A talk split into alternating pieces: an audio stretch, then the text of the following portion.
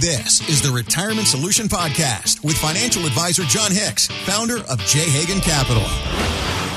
John, you have been doing some traveling. You have Yes. been getting out the house a little bit. Good for you. More so than just to the obscure towns in the nearby area with your daughter's soccer teams. Oh my goodness, yes. Uh, so flags are up, pal. Next time you're traveling through the airport, make sure you're carrying your own charger with you for your phone because mm-hmm. if you need a charge, be wary of the charging stations that have now been very popularized amongst airports. This is what CBS evening news anchor Norah O'Donnell was recently reporting. A new warning from the FBI don't use those free charging stations in airports, hotels, or shopping centers. Criminals have figured out ways to use public USB ports to infect devices with malware and monitoring software. The agency is advising the public to bring their own cables and charging bricks.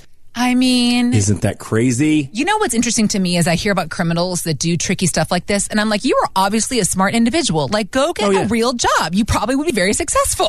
Well, the amazing thing to me is when you look at like the biggest mastermind con artists Uh-huh. and those people that you know dupe billionaires and things like that. Yeah. The intelligence level that, you they have have, have. is usually off the charts. Yep.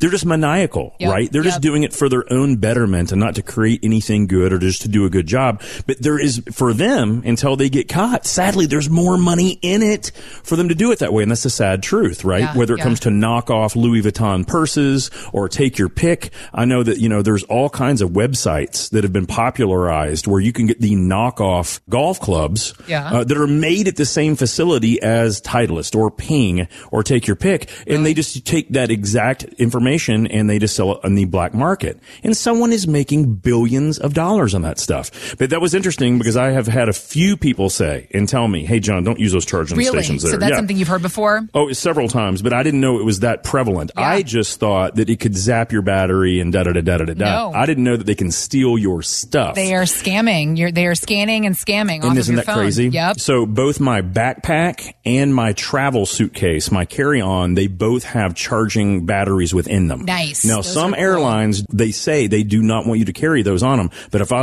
as long as I charge up my travel bag and my backpack, then I can at least get off of the red bars. You know, if I'm stuck in Philly or Charlotte like I was this past week for an extra five hours. Right, right, So right. that was was helpful. Um, but it's crazy. It's crazy. What is the world coming to? It, listen, and the criminals, they, they are tricky and slicky. They, they, they, they are figuring it out. And and I think, you know, blame the internet because that's where you go to learn all this stuff. It's incredible sure. what you can find on the internet. Uh, all right. But that's illegal criminal justification situations. Let's Sure. talk about, uh, other areas that people would consider criminal, but is very legal, in fact. Just talking about the taxes that is what we as Americans pay. Very legal, though criminal it may feel. Oh. that is criminal. It is criminal. I'm still legal- recovering. I'm still recovering from April 15th, Sean. I don't want to talk about it. Let's not get into the personal ins and outs of it all. Just saying. Be nice to me. Uh, all right, but let's talk about what we can do. Speaking legally, understanding what our options and opportunities are, because that's the real key when it comes to our tax planning, especially in retirement. Yes? Sure. Absolutely. So Roths, everybody's everybody's talking about Roths. Roth IRA. It's ideal for tax planning because you take the tax hit on the contribution now, but then your gains they grow tax free. This is what a lot of people are touting. However, Sure. The government might say, "No, no, sir or ma'am, you make too much money. You earn too much in order to, Sure. to put into a Roth." Yeah. Is that always the case? Like, what's going on with that? It's pretty much always been the case that if you make too much money, they wouldn't allow you to contribute to a Roth IRA. So there's all kinds of people that come see us all the time and say, Hey, John, you know, I never put money in a Roth. And I'm like, that's fine. You know, a lot of people couldn't, but why didn't you? They say, well, we couldn't. That's not necessarily true. So guys, there are two ways. I don't care if you make a bazillion dollars a year. There are two ways you can still get money into a Roth IRA. The first one is to convert. You can convert money from your traditional IRA into a Roth. Okay. Now, what happens when you do that? Well, you get a tax break for putting that money into your traditional IRA. When you convert it to a Roth, you just have to finally pay the taxes on making that conversion. Is there an age limit on that? Do you have to be 59 and a half to do that? You actually don't. You can do this at any age. Okay. You're just going to be liable for the taxes at that point in time. Okay. Yep. So if you're 54, it may make sense to do that. Uh, that doesn't mean that you should, but that's one of those things. But a lot of people say, well, John, I see what you're saying, but you're still going to pay the tax bill though, right? Yeah. And so the backdoor Roth may not be the best way for you to do that. So Heather, for a lot of people that have just done really well saving, and, and you did a, a remarkable job, uh, establishing that pain threshold that I have about April 15th or this year, I guess it was the 18th. So, you know, maybe you're like me out there and you had to write a six figure check to the IRS. Now, I'll promise you one thing. There is nothing about that day that not only do I not detest, I'm thinking to myself, where can I move to not ever have to do that again?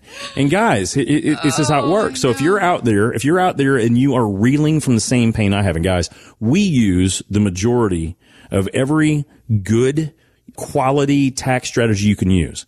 But if you do okay, it doesn't matter. They're coming after you. Maybe you're a small business owner. Maybe you're at the top of your game as a lawyer or as a small business owner or as a physician or whatever. Guys, if you are writing six figure checks to the government, let me ask you one simple question. Do you want to keep doing that? Because one of the things that finally this past year that my CPA and I were talking about, and we're finally in the processes of, of ensuring it's the right thing for us to do, is a private letter ruling from the IRS. And what that states is that, hey, this isn't a speculation that this will work. A private letter ruling from the IRS suggests that, hey, this has been tested. This has gone through a U.S. tax court or someone has signed off and say this is a viable strategy. Mm-hmm. So the example that comes to my mind, Heather, is I was talking to a small business owner and he was in a really great situation. You know, he built this business up and he was looking at finally doing an exit strategy. He was going to sell his business for about $28 million. He was the only owner. Wow. That's a pretty good chunk of change, right? and it's, no, seriously. And so we were talking about that. He goes, John, but the problem is I'm gonna have a huge tax bill. And we were going through that tax bill and it was remarkable how much money he was going to give away. And so we were talking with his CPA. We were talking with my tax attorney. And what we realized was, is that my tax attorney, Jeff, found an unbelievable private letter ruling that we just had not explored because that's a pretty good chunk of change, guys. Not everyone is going to have that situation. But what we found is there are a couple different trust structures you can use to not only defer the tax now, for those sales, but potentially remove taxation during your entire lifetime from that sale. So for this gentleman, where we were looking at this situation, and I am absolutely going to employ a very similar rule, mm-hmm. assuming it's still around, but we are potentially able to save this gentleman nearly $6.1 million in taxes by using the strategy. Now, why is this important? Because Heather, the truth is, is that there are very few people that have those problems, so they haven't done the exploration. They haven't gone through the tax code. They don't know how to do these things. What we found though, you don't have to have $28 million to use it. You can have $6 million. You can have $2.8 million. The point is, and you don't have to use real estate. You don't have to use any particular asset class. Because you've heard me say on this radio show before, if you are a real estate investor, I love it. Real estate creates unbelievable numbers of millionaires every single year in this country. But there comes a point where you're tired of repairing tenants' toilets and you don't want to go out there and potentially have to do something with lead based paint or you just get sick and tired of having to deal with the headaches and you want to exit that strategy. For years and years and years, we thought, well, you either had to just roll it into more real estate or you had to pay the tax bill. But there are two different trust options that completely avoid all of those downturns. And the money's fully liquid. You can invest it into anything you want. And here's the big one. It potentially can pass on for not one or two or three generations. Right now, the way the tax code is written and the way that the legislature is done, this could pass on in perpetuity and avoid paying those major tax bills. So this is a big deal. So if you're out there and you do not like writing those big checks to the government, I want you to think, should you pursue a different option? Should you at least do the research to find out what you can do to keep those six, or in this example, seven figures in your name in your bank accounts where you can earn interest and money on that money to do what? Potentially pay for the tax bill later on. Guys, that is the better way to do it, but you can't do better unless you know better. And who is this speaking to exactly, John? The person that would be seeking something like this out? Maybe somebody who want, who's getting ready to retire or in retirement, done with the real estate, like you were saying. Somebody someone- who's going to yeah. sell a small business, a piece of real estate for like oh, over seven figure Yeah. situation. Well, it doesn't even have to be seven figures. Anyone that has a largely appreciated asset. Okay. And they don't want to pay the whole tax bill on selling that. and, but they are looking to sell it to put to live their off retirement. of the income. That's Yep. right, to live off of the income. Okay. And so in that regard, we now can control the sale of that asset. We can control when we choose to be taxed and we can control how much money we earn in a different asset class during that period of time. And so in this regard, Heather, it may actually be as good or better than some Roths if we make too much money. Thanks for listening to the Retirement Solution Podcast with John Hicks. Begin the conversation about your savings plan with John and the team at J. Hagan Capital by visiting retirementsolutionradio.com.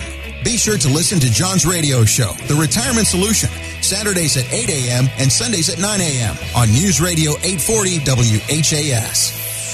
J. Capital Inc. is not licensed in all 50 states. To find out if J. Capital Inc. is licensed in your state, please call 502-690-5635. J. Capital Inc. is not affiliated with nor endorsed by the Social Security Administration or any other government agency. It does not provide legal or tax advice. Annuity guarantees rely solely on the financial strength and claims paying ability of the issuing insurance company. By contacting us, you may be provided with information about insurance and annuity products offered through Jonathan Hicks, insurance license number 548962.